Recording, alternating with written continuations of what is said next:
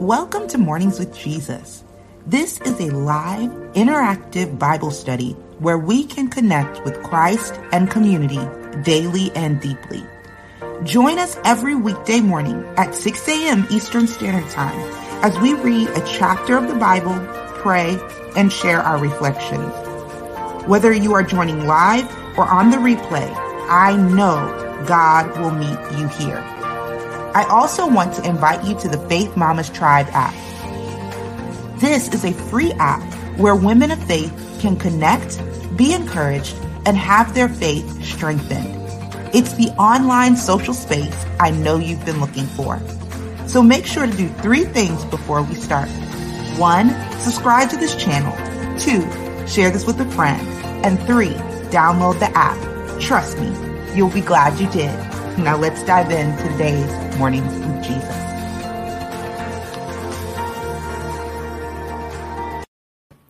Good morning, everybody, and welcome to Mornings with Jesus. I'm so excited that you guys are here today. And if this is your first time here, hello and welcome. My name is Dominique Young, and we study the Bible here, y'all. We study the Bible one chapter a day together. So if that sounds like something that you are interested in, then you are absolutely in the right place. And before we jump into today's chapter, which is Judges chapter 8, before we jump into Judges chapter 8 today, let me go ahead and say good morning to some of my friends that I see here live this morning.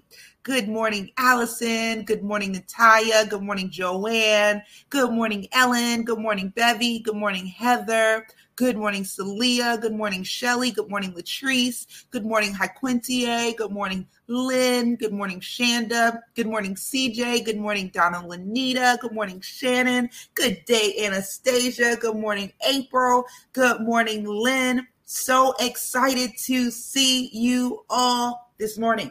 And you guys know how we do it. Some of y'all are already typing it in. What are you grateful for this morning?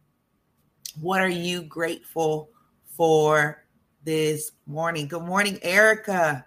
What are you grateful for this morning? Lynn says, I'm grateful to be here live again. Woohoo! She said, I usually catch the replays, but I love being here live with you. I love you being here live. This is so awesome. And I love that the replays are impactful as well. That just blesses me so much. God is so good. Amen. Bevy says, I'm grateful to God for life, a sound mind, the opportunity to study the Bible with you, my sisters. Amen. Amen. Can I also say I am grateful for Jenny J. Jenny J. I don't know if you are watching this. I know you watch the replays, but I just want to say I'm grateful for Jenny J. Jenny J. Um, typed in the comments yesterday. She said, uh, "These studies have changed my life," and this hit me because I'm like, "Wow." That's on the replay, y'all. I had I'd been constantly asking God, like, God, I wonder if these studies are impactful on the replay. Is there anything that i need to do to you know help the replay audience um, or the individuals that watch on the replay? And when i when i saw that from jenny j i was like all right god. God you doing your thing. You doing your thing on the live. You're doing your thing on the replay so i praise god for jenny j and anybody watching on the replay i pray that god meet you wherever you are and whenever you turn this on. Amen. April says, I'm grateful to God for his love and patience. Amen. I Quintier says, I am grateful that God is my source. Hallelujah. Natalia says, I'm grateful for my community, family, and friends. Amen. Erica says, I'm grateful for a revelation yesterday. Come on now. Hallelujah. Shanda says, I'm grateful for who God is, his character, and that he's, he is so infinite. There is always something to learn about him. He keeps it fresh, and I love it. Hallelujah. Valerie says, Good morning. Third morning this week. Come on, Valerie. We see you, sis. She said, I'm so thankful to be here. Amen. We are thankful that you are here as well. Celia says, I'm grateful for how my husband has been caring for me these past few weeks while going up and down in my body. Yet, praise God. Praise God. Praise God for your husband. And we're praying for you, sis, keeping you in our prayers. Latrice says, grateful that God let me be here at this time in this season. God definitely is all knowing. Come on. Joanne says, I'm grateful for life. We lost another student in the school district that I work in. We have lost two students in the last week to gun violence. Oh, please continue to pray for our students. Father God, we lift up the children, the students in schools all across the world. Lord God, we pray, Father, that you would continue to, to lead and guide their parents, that you would keep them safe, Lord God. Father, we just lift them up to you. And Father, we lift up these individual students um, that Joanne mentions, Lord. We lift up their families, Lord, that you would comfort them and that you would draw them near to you. In Jesus' mighty name. Amen. Amen. Amen. Good morning, Audrey. So glad to see you. Lilith says, Good morning. I'm grateful to God for the week so far and all the things He has done for me, leading and guiding me. Hallelujah. Allison says, I'm just grateful. I keep typing things, but there's not enough room. I love it. There's just not enough room. Amen. There's not enough room. Host Alane says, grateful for God's mercies each and every morning. Heather says, I'm grateful to God for his goodness toward us. Amen. For his goodness towards us. Hallelujah. God is so good. God is so good. Praise God. Allison says, praying for families, students, teachers. Amen. If you have a prayer journal or prayer wall or anything, please, please, please remember to pray for the, the schools, or the families, teachers, um, for this particular, these two particular families as well. Audrey says, I'm so grateful for God granting me access to his love, joy, peace, grace, and mercy. Come on. Hallelujah. Erica says, I'm grateful for God opening my eyes in a new way. I love when God does that. Bella says, I'm grateful for waking up today and being in here with all of you amazing women. And we are grateful to be with you, Bella. This is so awesome. Amen. Wait, hold up. I see my sister Taronda Taronda, sis. I have been praying for you for the last couple weeks. Oh my goodness. God is so awesome. Hey, sis. So glad to see you. You have been on my heart, my mind, my prayers. Amen. So glad to see you. Good morning, cousin D.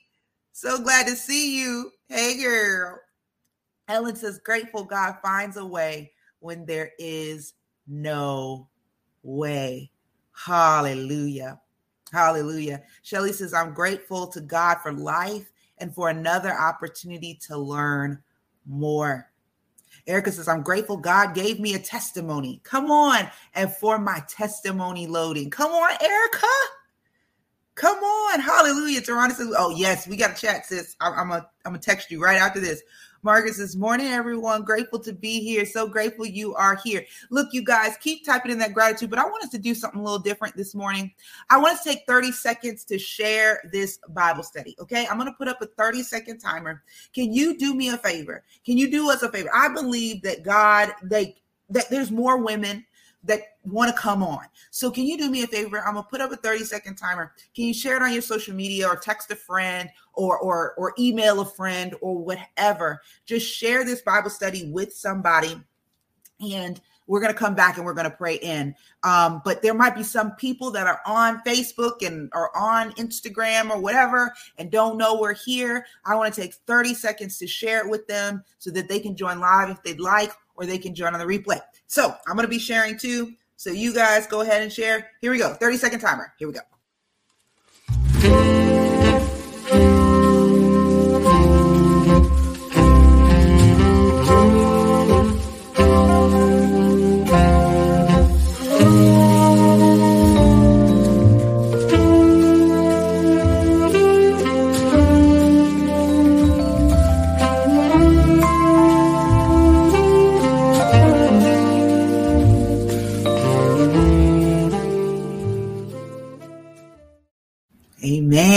All right. Praise God. That was 30 seconds. Erica says, done. Shared to Facebook. Praise the Lord.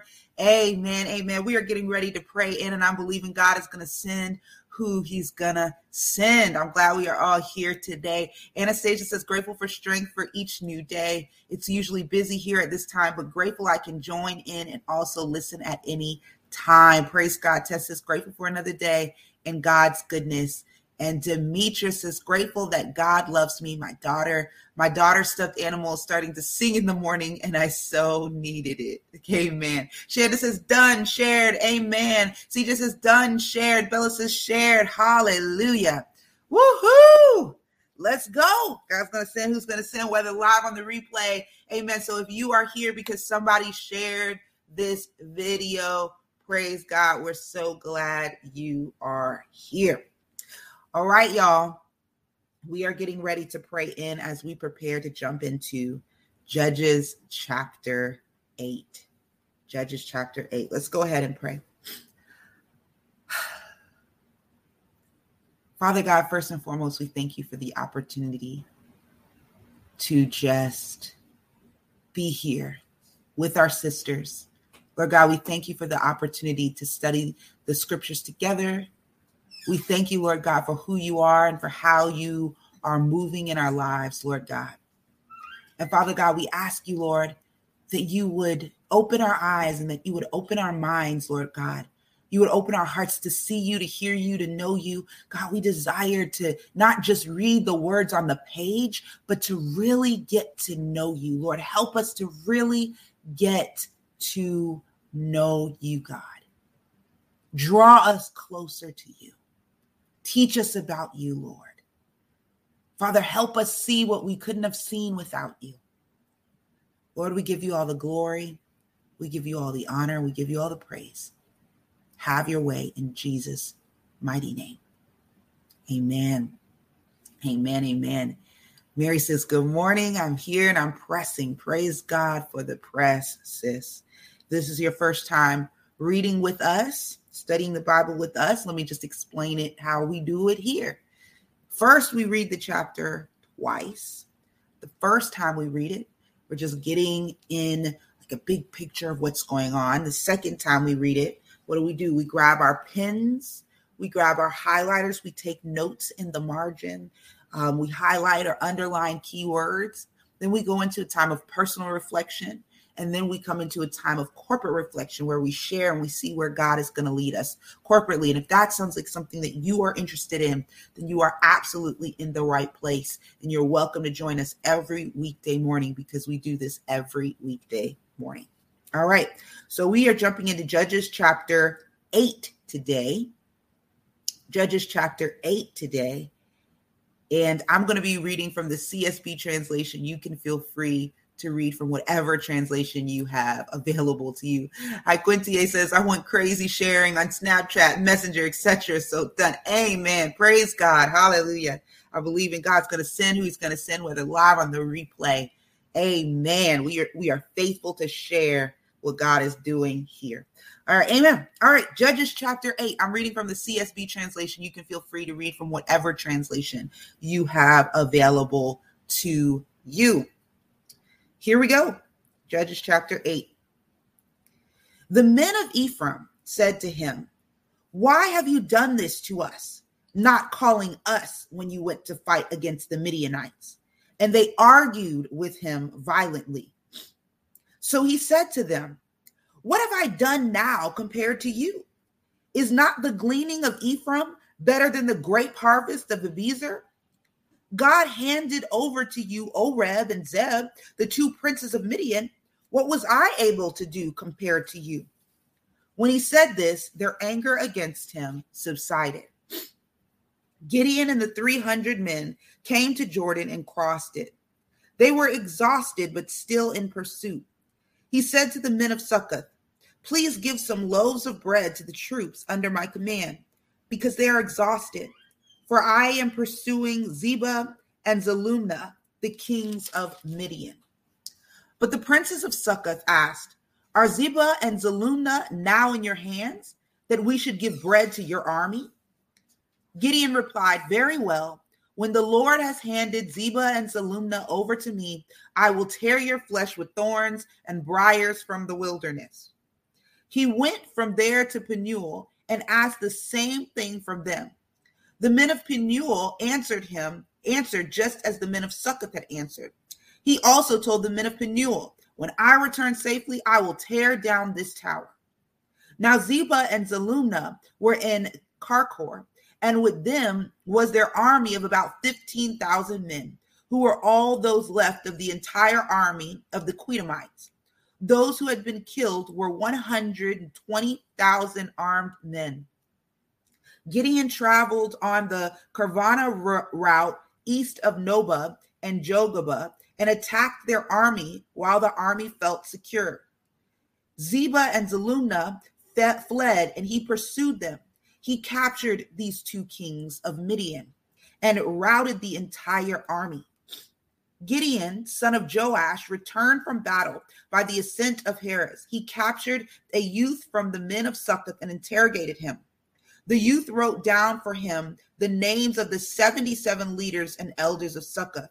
Then he went to the men of Succoth and said, Here are Zebah and Zalmunna. You taunted me about them, saying, Are Zebah and Zalmunna now in your power, that we should give you bread to your exhausted men? So he took the elders of the city. He took some thorns and briars from the wilderness. He and he disciplined the men of Succoth with them. He also tore down the tower of Penuel and killed the men of the city. He asked Zebah and Zalmunna, What kind of men did you kill at Tabor? They were like you, they said. Each resembled the son of a king. So he said, They were my brothers, the sons of my mother. As the Lord lives, if you had let them live, I would not kill you. Then he said to Jether, his firstborn, Get up and kill them. The youth did not draw his sword, for he was afraid because he was still a youth. Zebah and Zalmunna said, Get up and strike us down yourself, for a man is judged by his strength. So Gideon got up, killed Zebah and Zalmunna, and took the crescent ornaments that were on the necks of their camels. Then the Israelites said to Gideon, Rule over us, you as well as your sons and your grandsons, for you delivered us from the power of Midian. But Gideon said to them, I will not rule over you, and my son will not rule over you. The Lord will rule over you. Then he said to them, Let me make a request for you. Everyone give me an earring from his plunder. Now the enemy had gold earrings because they were Ishmaelites. They said, We agree to give them. So they spread out a cloak, and everyone threw an earring from his plunder on it. The weight of the gold earrings he requested was 43 pounds of gold.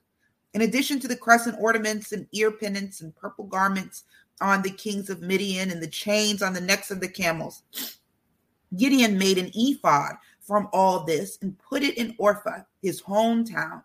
Then all Israel prostituted themselves by worshiping it there, and it became a snare to Gideon and his household. So Midian was subdued before the Ishmaelites, and there was no longer a threat. The land had peace for 40 years during the days of Gideon. Jerubbaal, that is Gideon, son of Joash, went back to live at his house. Gideon had 70 sons his own offspring, since he had many wives. His concubine, who was in Shechem, also bore him a son, and he named him Abimelech. Then Gideon's son of Joash died a good old age and was buried in the tomb of his father Joash in Ophrah of the Abiezrites. When Gideon died, the Israelites turned and prostituted themselves by worshiping the Baals and the Baal-berith, their god. The Israelites did not remember the Lord their God, who had rescued them from the hands of the enemies around them. They did not show kindness to the household of Jerubbaal, that is Gideon, for all the good he had done for Israel. All right, let's read this one more time. Here we go. The men of Ephraim said to him, Why have you done this to us? not calling us when you went to fight against the Midianites. And they argued with him violently. So he said to them, What have I done now compared to you? Is not the gleaning of Ephraim better than the grape harvest of Abiezer? God handed over to you Oreb and Zeb, the two princes of Midian. What was I able to do compared to you? When he said this, their anger against him subsided. Gideon and the 300 men came to Jordan and crossed it. They were exhausted, but still in pursuit. He said to the men of Succoth, Please give some bread, some loaves of bread to the troops under my command, because they are exhausted. For I am pursuing Zebah and Zalmunna, the kings of Midian. But the princes of Succoth asked, Are Zebah and Zalmunna now in your hands, that we should give bread to your army? Gideon replied, Very well. When the Lord has handed Zebah and Zalmunna over to me, I will tear your flesh with thorns and briars from the wilderness. He went from there to Penuel and asked the same thing from them. The men of Penuel answered just as the men of Succoth had answered. He also told the men of Penuel, When I return safely, I will tear down this tower.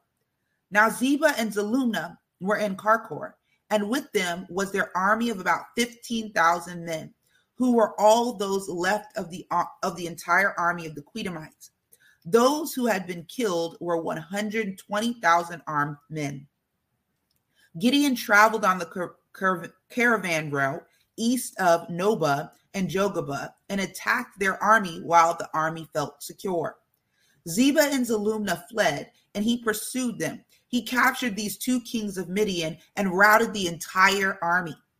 Gideon, son of Joash, returned from the battle by the ascent of Heres. He captured a youth from the men of Succoth and interrogated him. The youth wrote down for him the names of the 77 elders and elders of Succoth. Then he went to the men of Succoth and said, Here are Zebah and Zalmunna. You taunted me about them, saying, Are Zebah and Zalmunna now in your power that we should give you bread to your exhausted men? So he took the elders of the city and he took some thorns and briars from the wilderness and he disciplined the men of Succoth with them.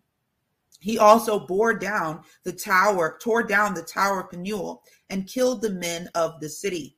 He asked Zebah and Zalmunna, What kind of men did you kill at Tabor? They were like you, they said. Each resembled the son of, of a king. So he said, They were my brothers, the sons of my mother. As the Lord lives, if you had let them live, I would not kill you. Then he said to Jether, his firstborn, Get up and kill them. The youth did not draw his sword, for he was afraid because he was still a youth. Zebah and Zalmunna said, Get up and strike us down for yourself, for a man is judged by his strength. So Gideon got up, killed Zebah and Zalmunna, and took the crescent ornaments that were on the necks of their camels. Then the Israelites said to Gideon, Rule over us, you as well as your sons and your grandsons, for you delivered us from the power of Midian.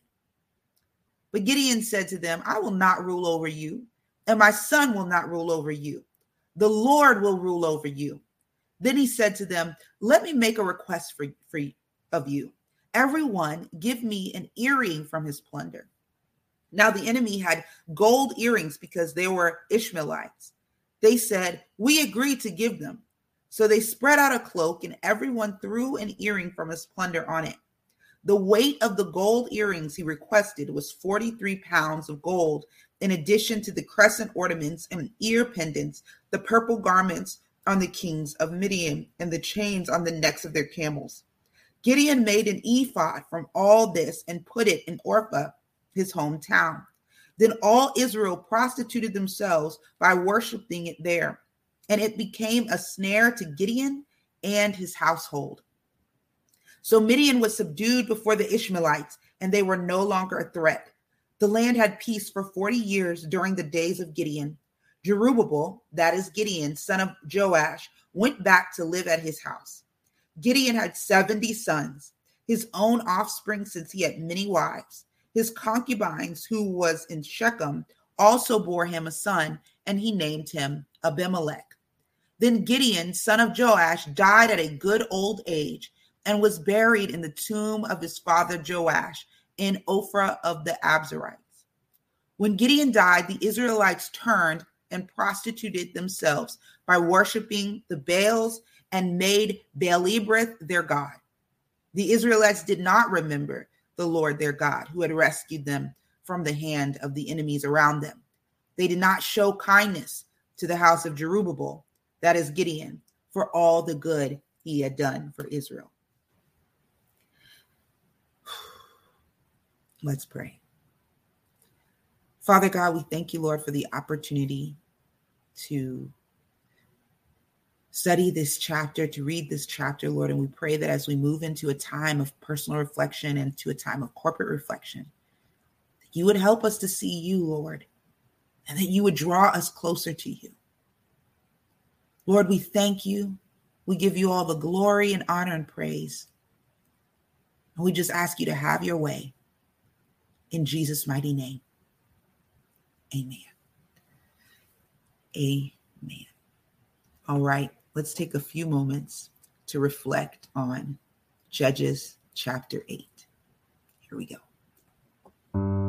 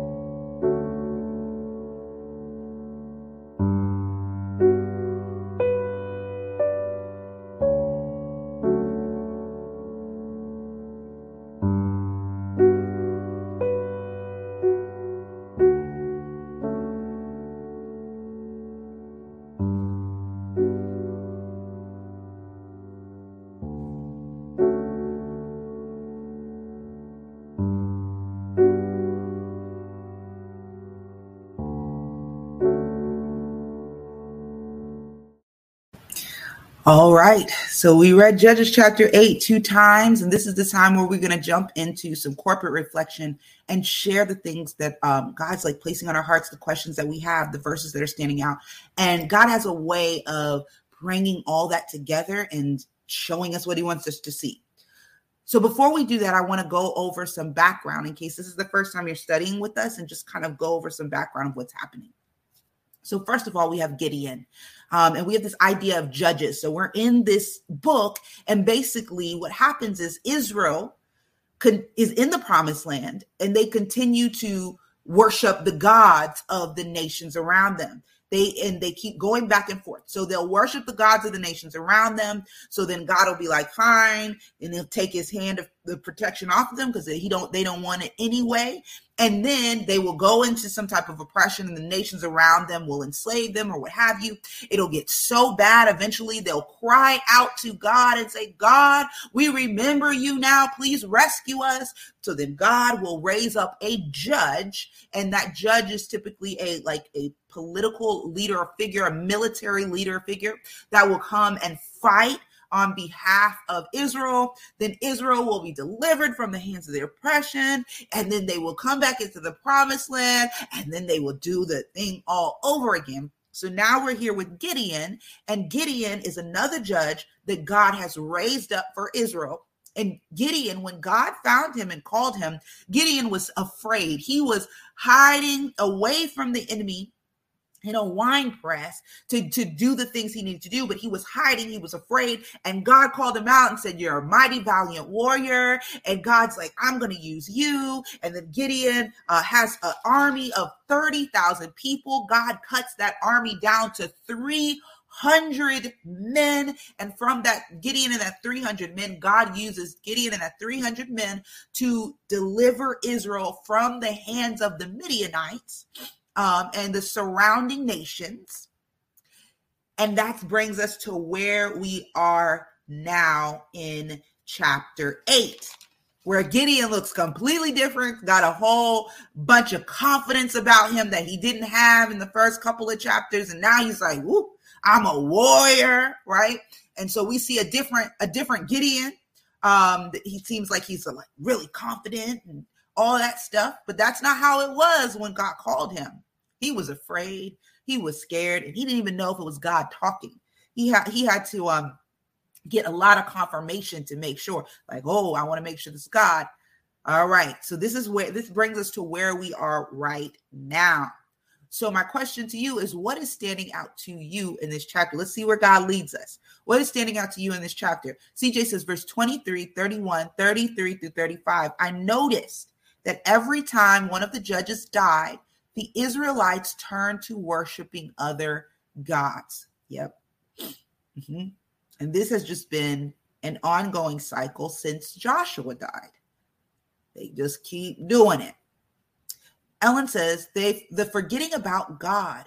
Why is it so easy to forget? Whew. Can we talk about that right? Why is it so easy to forget?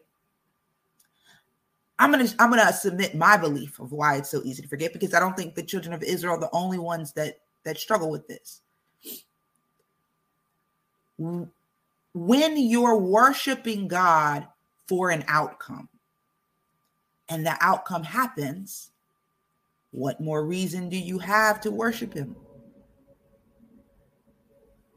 When you're only crying out to God for an outcome, and the outcome happens or it doesn't happen.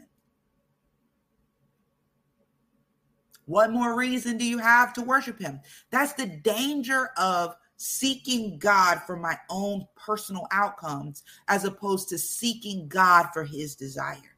I think that all of us can fall susceptible to it when I'm like, God, I want you to do this. I want you to do that for, for me. When I'm seeking God for outcome, one of two things can happen. Either he does it and I forget him, right? He does it and I'm like, oh, this is great, this is wonderful, da, da, da, and then I get all wrapped up in that thing and I forget him. I, I prayed for the job, and then I then I get the job, and then I'm so busy with the job that oh, I don't really have time to pray.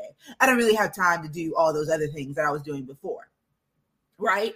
And so they got the thing that they cried out for. What did they cry out for? They cried out to God for deliverance. They got deliverance. And now what else do I need God for? So that's one thing that can happen. The other thing that can happen is I cry out to God and he doesn't do the thing. Then what happens? Then I'm mad at him.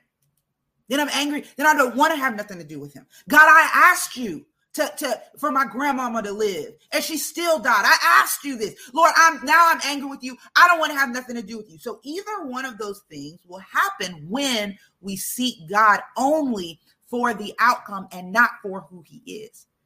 And why can I say that? Because it's happened to me.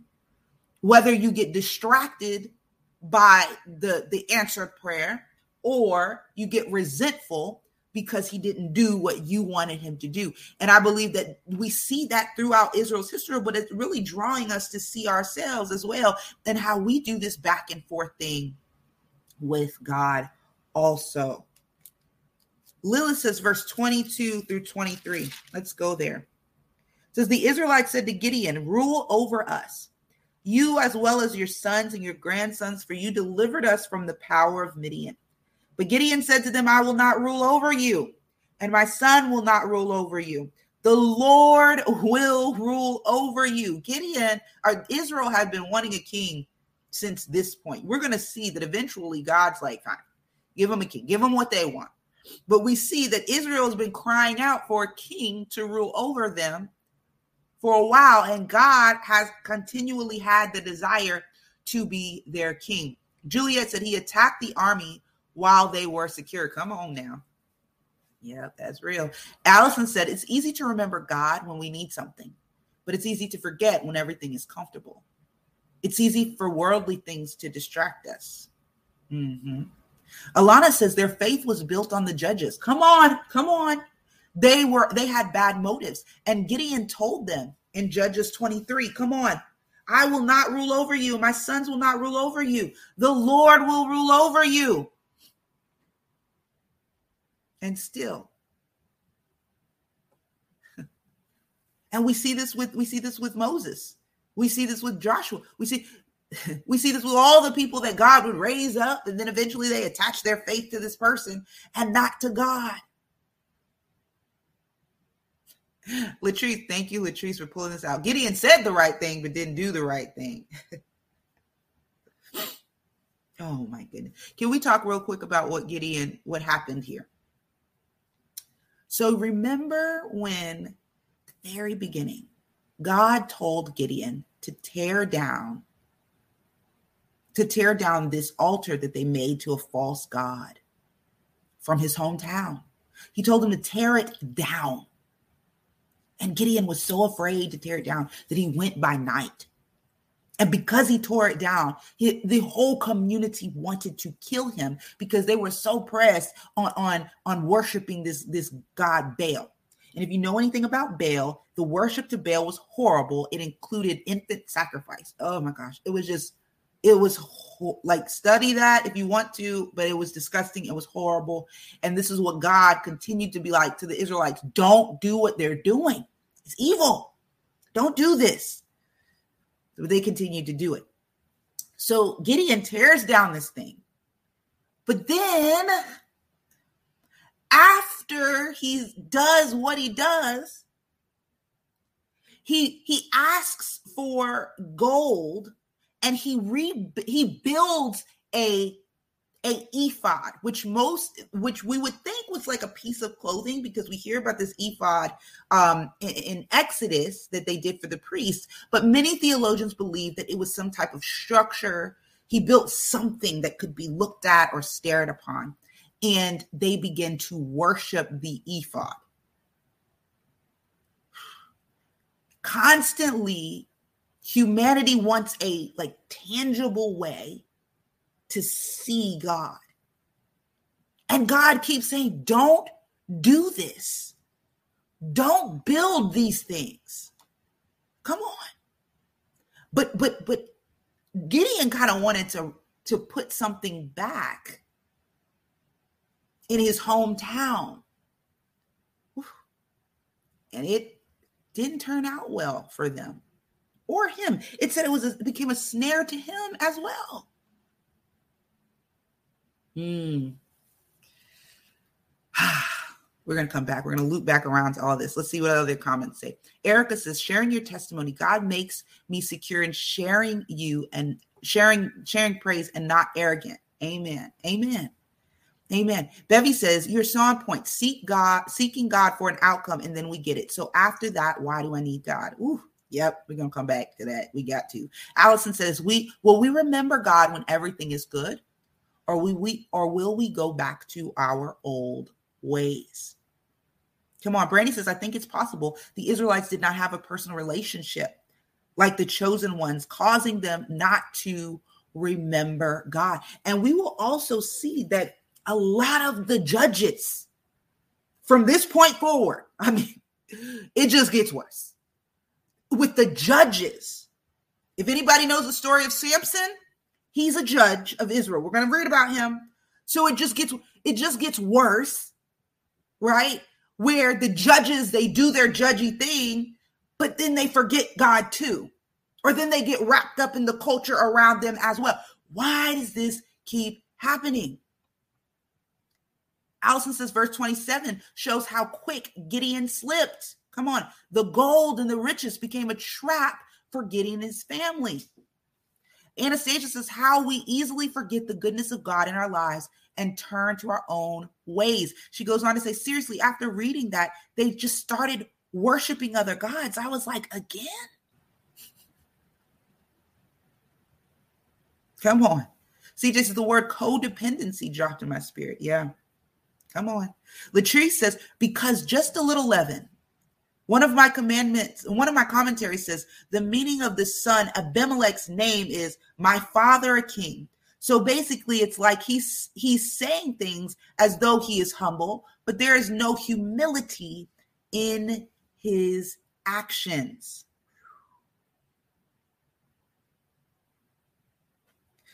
Lakeisha says humans are often addicted to things, and in doing so, limit the limitless God. Oh, woo. Audrey says we allow worldly possessions to distract us from God.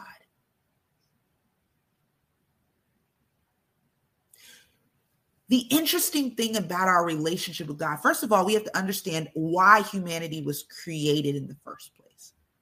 So if we look back at Adam and Eve, their job was really ambassadors of the kingdom of God here on earth. They were they were put on this earth to take care of the earth the way that God would and under his direct instruction. But they decided they wanted to do their own thing. If we were talking about a, a kingdom here in this world, we would call that treason, right? They decided they didn't want to follow the king that had established them here on earth and they wanted to do their own thing. They only wanted the king to give them stuff, but they didn't actually want to follow the directions and instructions of that king. And as we watch Israel throughout the Old Testament, this is why it's good. You got to read the Old Testament in order to understand the new, right? So as we watch Israel, we see that God always has one desire. What was it? One plan here in this fallen world, which was the reconciliation and redemption of humanity back to Him. And when we are redeemed and reconciled back to Him, what then happens? It means that we are then put in an ambassador role under the king. What does that mean? That means that the king's desire and will should then become our desire and will. But the problem that happens is that we don't want the king, we just want the stuff. And that's what God continues to show us over and over and over again with the children of Israel. They don't want the king, they don't want the kingdom, they just want the stuff. Can I get the stuff and not the and not the rulership? Can I get the stuff and you don't have any say over my life? Can I get the blessings and I don't have to do what you say? Can I get the the can I get the possessions and maintain the control? Faith over fear in the absence control plays a major factor. Worldly and flesh versus Holy Spirit in the kingdom of heaven. Whew. Come on. So that we see the children of Israel, but I pray that we also see ourselves at times when it's like, okay, why why am I crying out to God? Is it because I care what about what he cares about or is it because I want him to fix my life? Is it because I care about his kingdom? Is it because I recognize my position in the kingdom? Or I just want him to fix my life. And and don't you know, I'm saying this because I've done this, right? And then I wonder why my relationship with God has fizzled up. Because it's attached to outcomes. It's attached to comfort. So when the outcomes don't look the way I want, I start drifting, not him. When the situation has changed, the situation I got comfortable with changes, I start drifting, not him. And this is exactly what we see with the children of Israel. And the interesting thing about the children of Israel, they cried out to God finally. It took it took them years to cry out to God. Every single time. It took them years to cry out to God.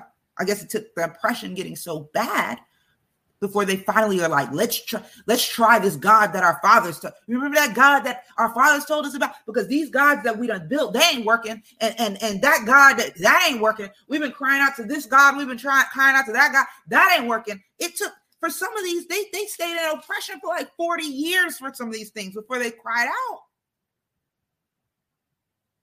So, so they were crying out to something. They just weren't crying out to God. And eventually they were like, oh, yeah, yeah, yeah. Oh, let's cry out to that God. You remember that God that our, our parents told us about? The one that the, part of the sea and that one. Let's try that one. So they cry out to, they cry out to God and he comes in and rescues them. But did they want a relationship with him? Did they care what he cared about? They were just like, eeny, meeny, miny, mo, which God's going to deliver us? Any, meeny, oh, that one. Oh, it works. Whoop! It works. Yay! but how dangerous that mindset can be can be a snare to us as humans. Anastasia says one funny aspect seems as Gideon continued to travel, he was just making himself sons, 70 sons. And I'm like, how did he accomplish that? And did he even know them all? Forgive my thinking. The likelihood, no, he didn't know them all, and they probably stayed with their mothers. And we see that throughout. We see that throughout the scriptures where the, these kings would make it. Remember that that was Solomon's. This is what ended up happening to Solomon. Solomon had all these wives and concubines, made all these kids, and what happens is the wives would have their own tents And you know, you would go, it, uh, they would go around to the tents of these women whenever they wanted to sleep with them, and then they would, you know, they would go back to their own tent. They didn't stay with them. So you understand that they didn't stay with them. They weren't raised by them. That's why when you see, typically you see in a kingdom, you see like a king has one ho- like horrible kid, like one horrible son that's like tearing up Israel. Like David had this one horrible son tearing up Israel, and then one really awesome son that's trying to seek God's wisdom. How did they end up so different? They had different moms. They were raised completely different. David didn't have nothing to do with it. The moms were impacting the way the children were raised. So we see if you get to the book of Kings and you start reading, or it's the book of Samuel and you start reading some of the things, you'll be like, oh my goodness.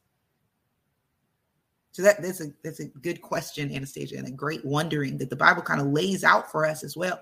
Allison says, This is why renewing our minds daily is necessary, checking our hearts and motives daily. Come on. Checking our hearts and motives daily. Allison says, We see over and over with people who become successful and popular, and fame destroys them.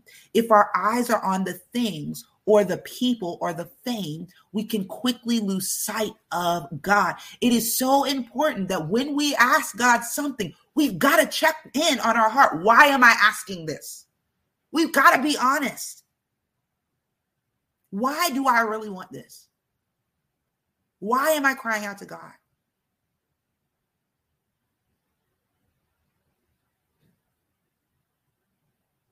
Brandy says, Can you remind me? Did you say before that the judges began with the advice from Moses' father in law? This concept of the judges but the the warrior nature of the judges did not so this concept that there would be a group of people that would rise up and that would handle disputes among israel and deal with things and ideas they would judge over israel this idea but then when god would raise up a judge he would raise them up and they would also become warriors and things like that they would ha- we see some where they would handle like disputes like deborah for instance we see them coming to her and he would they would handle different things. She would handle different things, and she was also a prophetess and stuff like that. So she kind of functioned in that role that was set up already.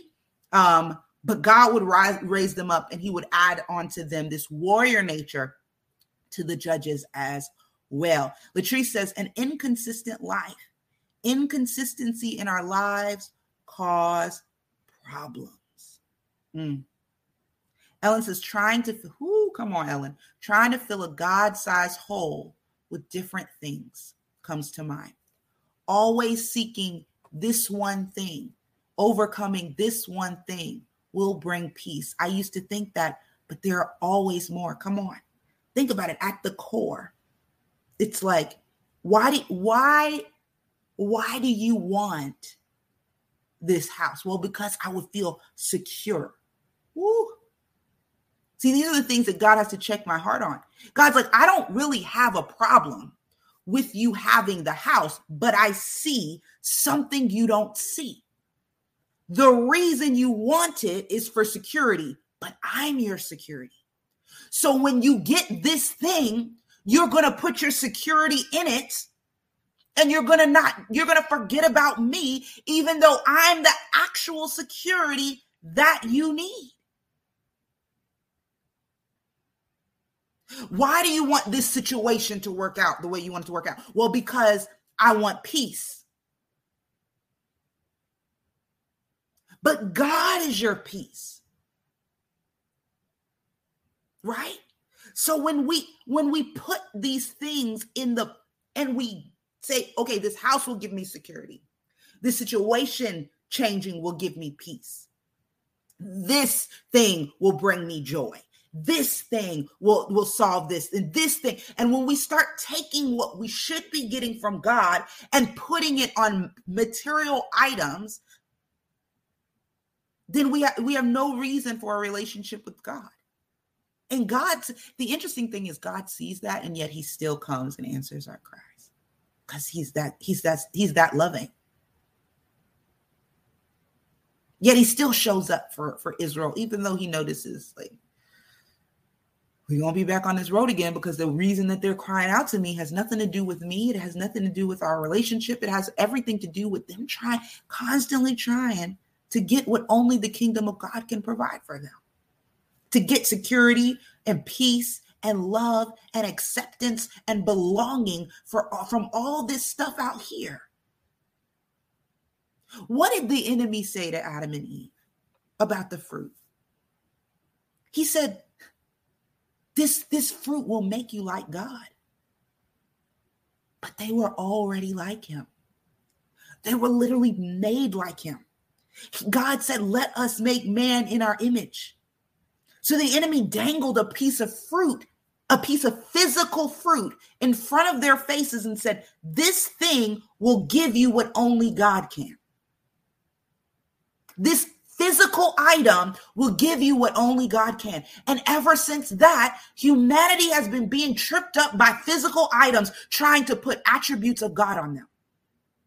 This house will give me security. This marriage will, will make me feel loved. These friends will give me belonging. This job will give me identity. Constantly, constantly. The enemy don't have no new tricks. What does he do? Look, this fruit will give you what only God can. And what he gave you already. If you get this thing, if you do this thing, it'll give you what only God can. And so what do we do? We ask God for the fruit, for the physical thing. And then when we get the physical thing, we exchange God for it. It's like, oh, great. I got the identity I was looking for because I got the job I wanted. I don't need the identity you provide, God. It's cool. I got it from this thing. But it's the, the, the devil's same trick. Let me take this physical thing, put it in front of their face, and say, oh, look, if you get this thing,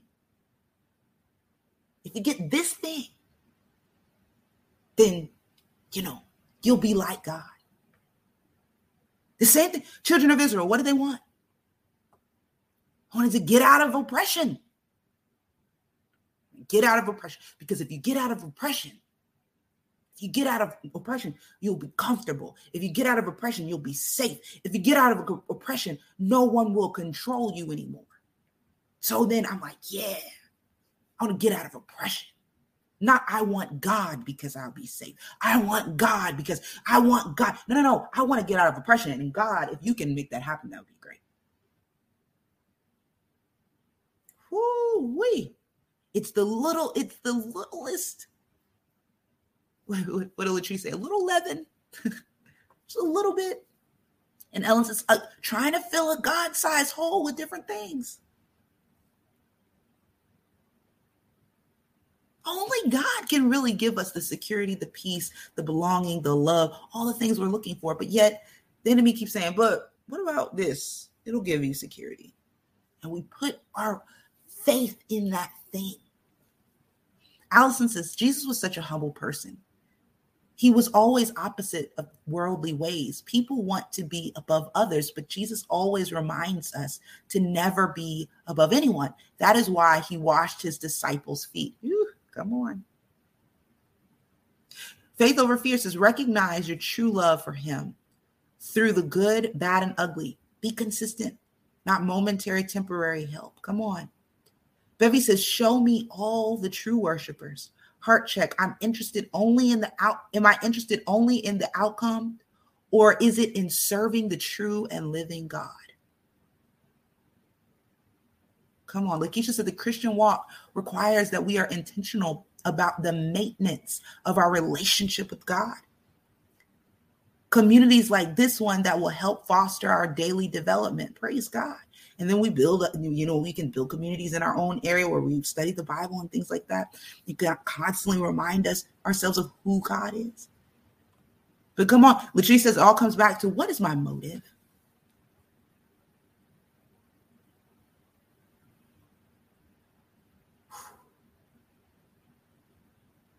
Audrey says we need faith in God for every season and every level of our faith. Come on, hallelujah.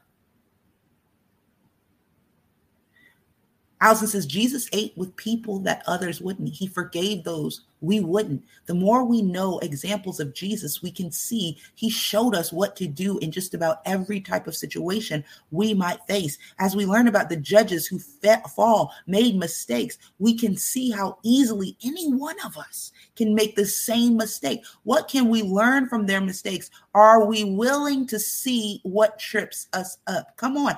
And Jesus's main thing that he said to his disciples over and over again was what? Follow me. Why?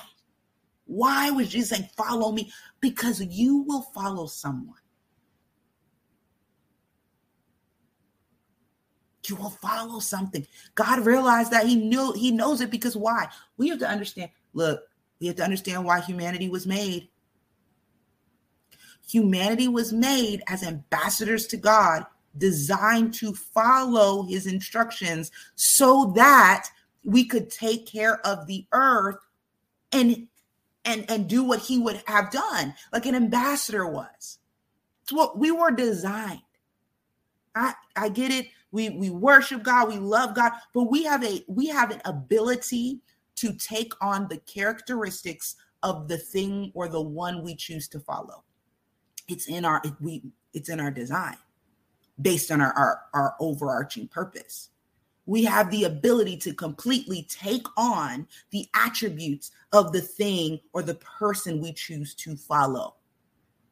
Very differently than any other animal on earth, we have this innate, we have this ability to do that. If you ever look up the children that were raised by animals and you see that they take on the characteristic of the animal. But let me tell you something we raise dogs all the time but they don't start walking on two feet and and and sitting at the table but when you look at the wolf girls that were raised by wolves, literally their whole body was hunched over. The way that they moved was, if you look at the gazelle boy, I think they said he could run up to 60 some odd miles an hour. I don't know. It was some crazy amount of miles that he could run just by following the gazelle. Humanity has a very unique ability to take on the characteristics of the one we choose to follow. And Jesus said, Follow me.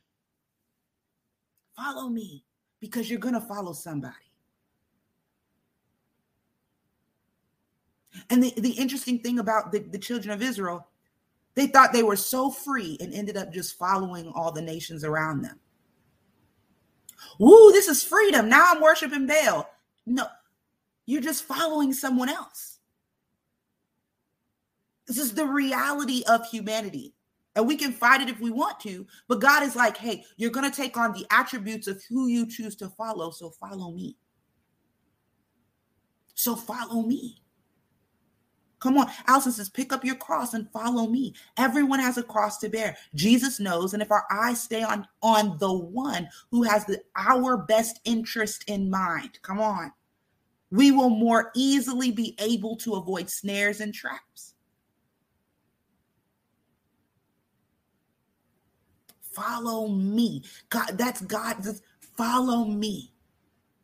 Well, I don't want, I don't want nobody telling me what to do. Look, somebody gonna tell you. you gonna listen to somebody.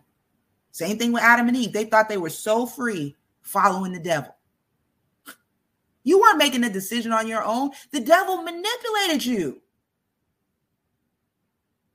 Well, I just want to do me. You're not doing you. Somebody is manipulating your choices. You're getting wrapped up in the world thinking you're free. That's not freedom. That's just you following somebody that doesn't care about you.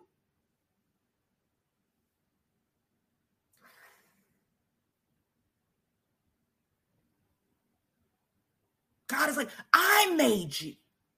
I formed you. Come on. I love you. I took time to make you. I took time to put my breath inside you. I love you. When you call and cry, the money ain't gonna answer you. The house you've been wanting is not gonna answer you. Guess who's gonna come to you in the middle of the night when you're crying? It's not gonna be your job that you keep praying about. It's gonna be me. God says, I'm gonna be the one that shows up for you. It's not going to be all that stuff. all those people you're trying to impress. God, just let me impress those people. All those people you're trying to impress, when you're when you're down and out and lonely, they ain't showing up. They are not showing up. All the things that you think you're free enough to follow, they don't care about you. They don't.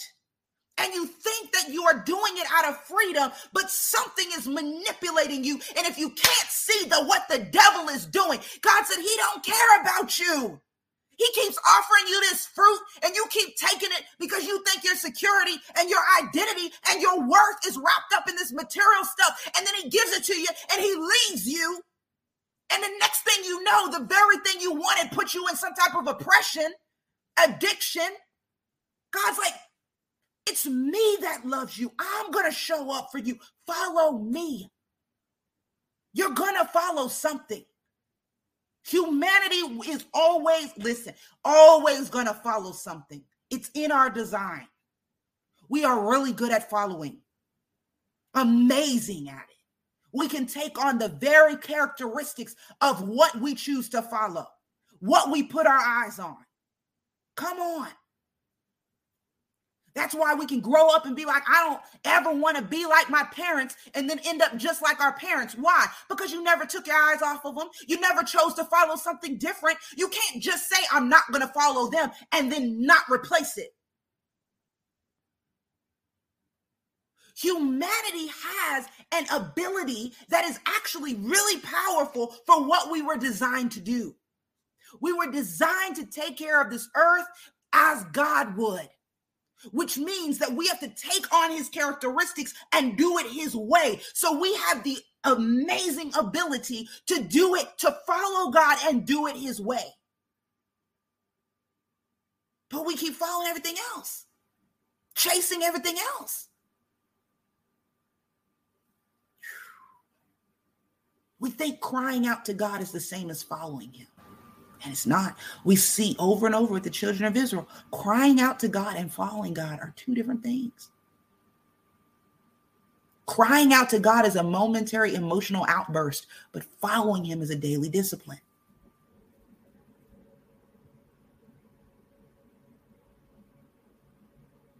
Following Him is a daily discipline. It's completely different. And God is saying, follow me. Follow me. You're going the reality is you're going to follow something. Follow me. God said, follow me. What happens to the children of Israel? They kept wanting to fit in the nations around. And God said, no, don't do that follow my ways, not their ways. They continued to follow their the nations around them, follow their ways. They wanted a king. Why? So they could follow the king's ways. And we're going to see as we continue to read that Israel's going to get kings, and the kings are going to be a whole hot mess. And then the whole nation becomes a whole hot mess. Why? Because that's who they were following. Come on. Carlina says we were never called to just live comfortable. Ooh. He calls us to trust him so completely that we are not afraid to put our trust in him for the next step. It takes you totally out of your comfort zone and leads you to unknown paths that you never traveled before. It's not predictable or easy, but it's worth the ride.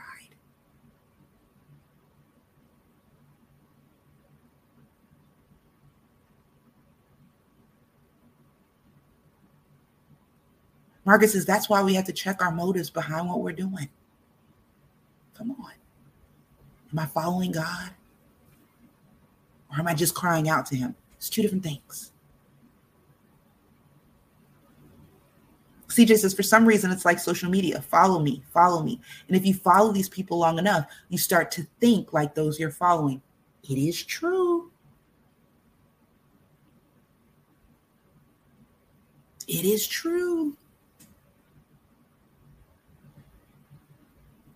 God has to constantly say, say to me, Dominique, you got to think soberly about what you're doing. You have free will on who you choose to follow. But once you choose them, you will notice that your will will begin to adjust to theirs.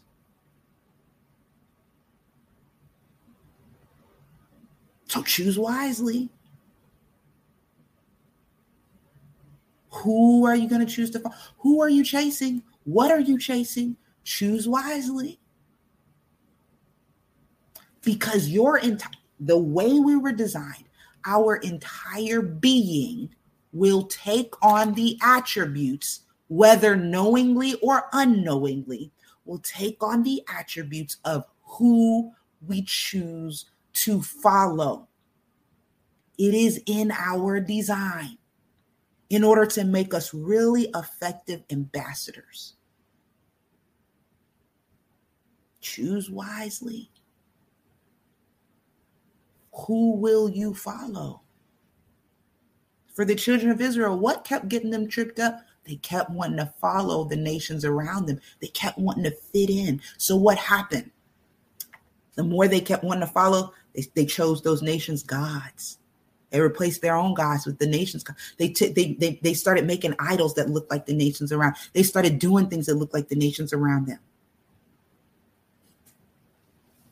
Even though that doing that stuff kept landing them in oppression and all types of stuff, they just still kept doing it.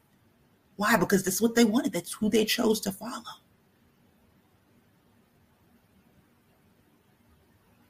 Come on.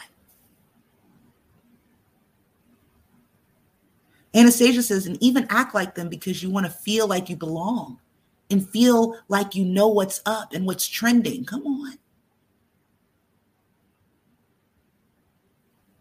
You will take you will take on the attributes of whom you choose to follow. You follow God long enough. You followed. Think about this. Some of us have been go, coming to mornings with Jesus every morning for months. Has our lives changed? Just, just just just just a simple answer. Has your life changed? Has have you noticed a change in the way you respond to things? Have you noticed a change in the way um, that you react? I'm not saying you're perfect, but I'm saying have you noticed any type of change? Right? Have you noticed that um, that you're slower to anger? Have you noticed that you're more you're more thoughtful in the way you think? Have you noticed that you come back to the scriptures when you like? Have you really just take inventory. Have I noticed a t- change? Brandy says, Yes. Yes, I have. I, I can say for myself, I've noticed a change. Have you noticed a change?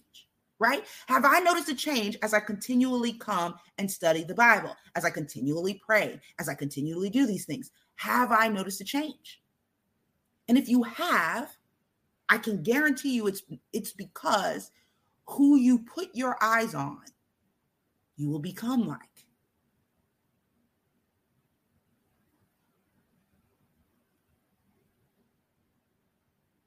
Bella said, yes.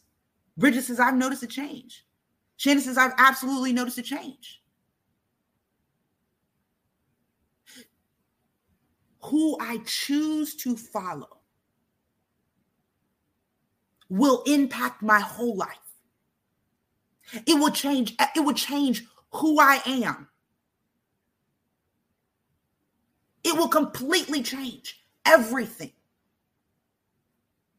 And God has been showing the children of Israel this, and He's showing us this, and He's been showing us, and we're noticing a change. Is it because I did something specific, like I like forced myself to change? No. Typically, you it's just because of who you chose to follow. Natalia says you can't spend time with God and stay the same. That's absolutely true. You also can't spend time with the devil and stay the same. That's humanity.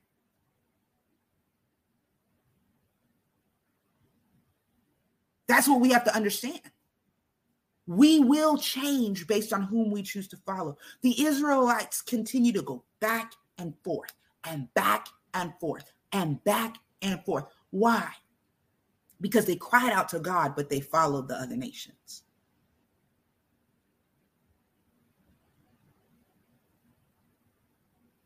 A cry out does not equal a follow.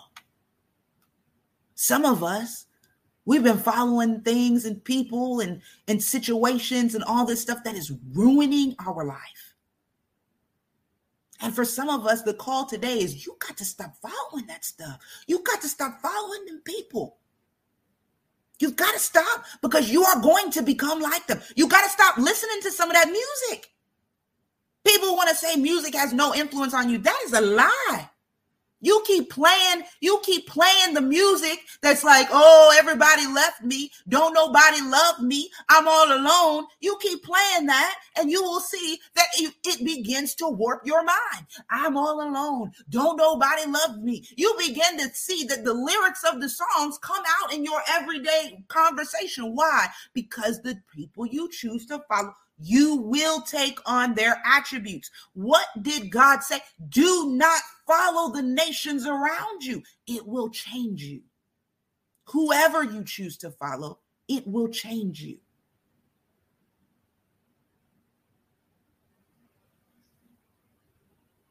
Come on. It will change you. But you're going to follow somebody. Make sure it's someone who loves you and has your best interest at heart. And the only one I know like that is God. You can correct me if I'm wrong, but I don't know anybody that's got my best interest at heart than God. Why does God have my best interest at heart? Because He made me. He doesn't want to see His creation ruined. He has a significant investment in my life.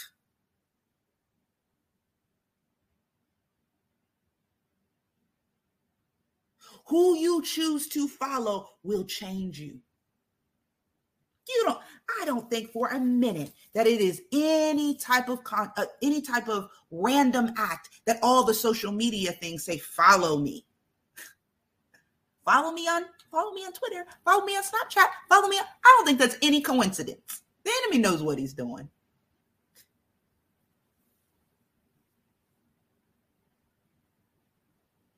Who you choose to follow will change your whole life.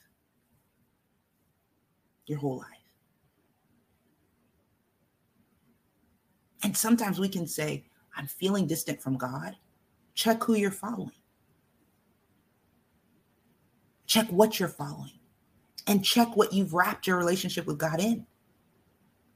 My relationship with God is, you know, me crying out to Him and Him fixing my life. That's not a relationship. That's not following him. Who am I following on a daily basis?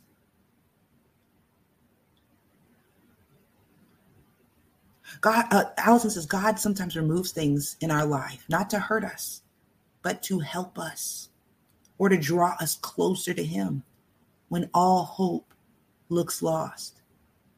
Bevy says within our communities, the new trend seems to be fitting in and accepting rather than following God, the one who died for us. Come on.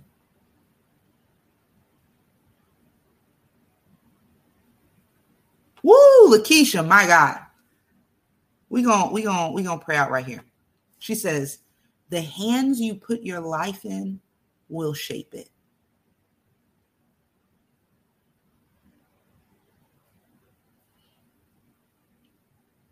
The hands you put your life in will shape it. Choose wisely.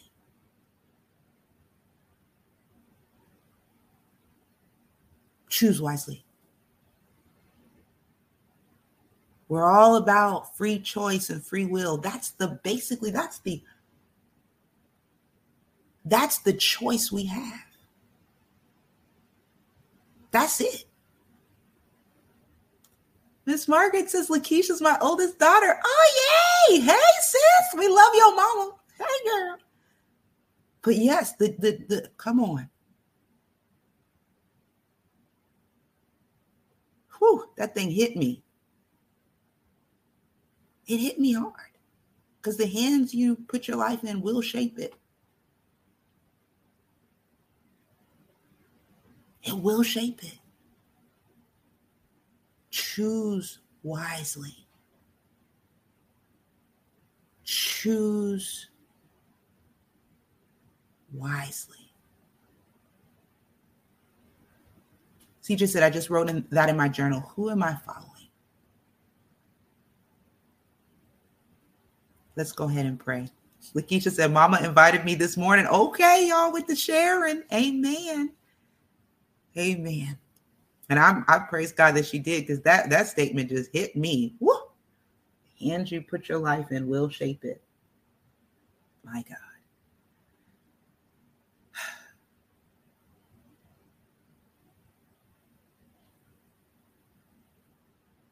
Why do I feel distant from God? Why do well who am I choosing to put my life, my hate, my life in? Whose hands do I am I choosing really to put my life in daily? Honestly. And you can look at it by your daily activities. What am I daily choosing to do? Maybe I'm choosing to put my life in the hands of my job daily. I'm, I'm, I'm looking at my job for my security. I'm looking at my job for my worth. I'm looking at my job for my identity. I'm looking at my job for my value. So I put my life in the hands of my job. So what happens when when cutbacks happen? What happens when that job's no longer around? What happens when you realize that you're depressed because you've given everything to the job and the job don't show up for, for you when you're crying in the middle of the night? what happens is that eventually we cry out to God and God comes and rescues us. But do we put our life in his hands? Or do we find another job to put our life in? Do we find another relationship? What happens when I put my life into my marriage? It sounds good, but it, but my husband, my spouse is not designed to carry the weight of my entire existence, identity, worth, and value. He is just a man. And I'm just a woman. We don't have the ability to carry someone's life in our hands, but yet we keep putting our life in the hands of things that can't carry the weight and will drop you if you get too heavy. So choose wisely. Oh, come on, let's pray. Father God, we thank you so much for today we thank you so much for the for the for you giving us the opportunity to choose who we will follow. And Lord, today we declare our heart's desire is to follow you. Lord, we ask you to help us to follow you. Lord, we don't want to just cry out to you when we get in trouble. We want to follow you. We want our very existence to start to take on your mannerisms. We want everything about our heart to change, to mirror your heart. Lord God, we want to start to, to look like you because we've spent so much time with you. Come on, hallelujah. This is that Moses spent time with you. He was your friend and his face begin to glow. Lord God, we want to we want to take on your nature, not so that we can take on power and control over other other people. We just want to spend that much time with you that we begin to do what you would do here on this earth. Lord God, we want to be who you've purposed us to be, which is ambassadors. Ambassadors we want to be who you designed us to be. And we want to be, we just want, Lord, we just want you. Lord, change us, shape us most, draw us close. Our heart's desire, our heart's desire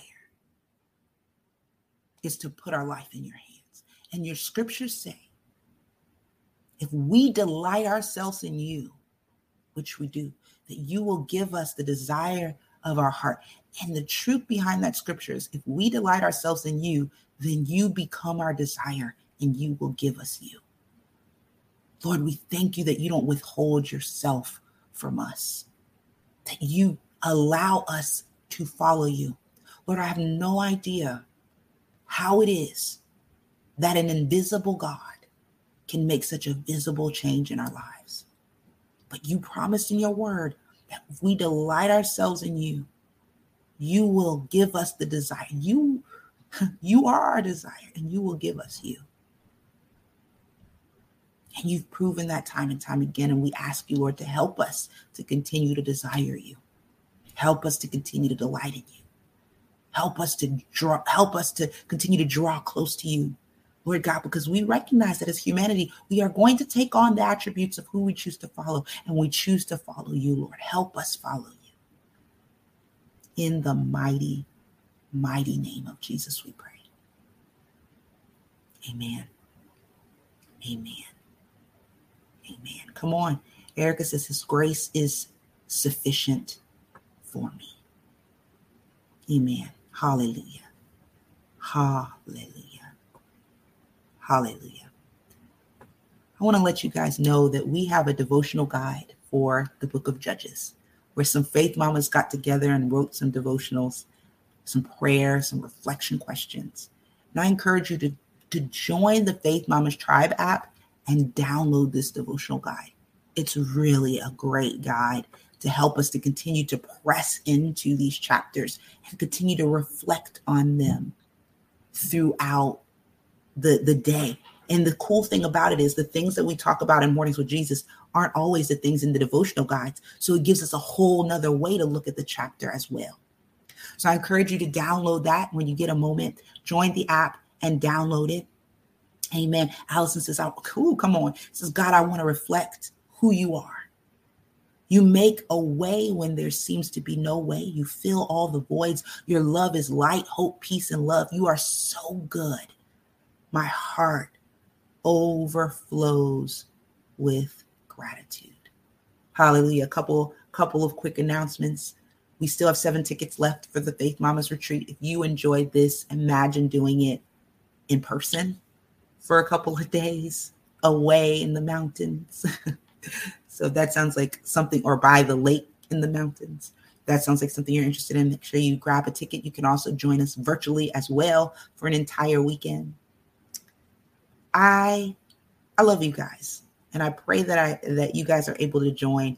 And if you join because somebody invited you today, let them know um, and encourage them to keep inviting. We're going to do that little 30 second thing um, to to to because you never know who's going to show up. Come on, Miss Margaret invited her daughter this morning when we did it, and she showed up and she just dropped gems. Come on, we, we are grateful that Lakeisha showed up. We are grateful. Come on, hallelujah. That we're seeing new women, new names, new faces. God is so awesome. Do me a favor, y'all. Like, comment, share, and subscribe to this this channel, um, and you'll be notified of when uh, when we're live. We're live every day, Monday through Friday at 6 a.m. Eastern Standard Time. So please make sure to join us. And if you have not already, join the free. It's absolutely free. The free Faith Mamas Tribe app. Um, I believe that it'll be a community that you will actually absolutely enjoy and that will constantly point you back to God. when you start to kind of drift away to follow other stuff, this community is really great about saying, "Oh, look at Jesus." He's right over there. Get your eyes on him, girl. so, if you're looking for something like that, please join the free app. And if this ministry has blessed you in any kind of way, um, consider donating uh, to this ministry. There are links in the description box and links in the app. I think I did all the announcements, y'all. I feel like I did. Let me know if I missed anything. I love you guys. I pray that you have an amazing Thursday, and I will see you back here, God willing, as we study Judges chapter 9 tomorrow on Friday. And don't forget to invite a friend because you never know. You never know who might show up, engage in the conversation, and just, you just never know. And if you're watching this on the replay because somebody invited you, hey, we're so glad that you're here. Let us know in the comments that you're here. Um, let us know what you're thinking, your thoughts are. We would love to continue the conversation with you in the replay comments. All right, y'all. Bye for now. See y'all tomorrow.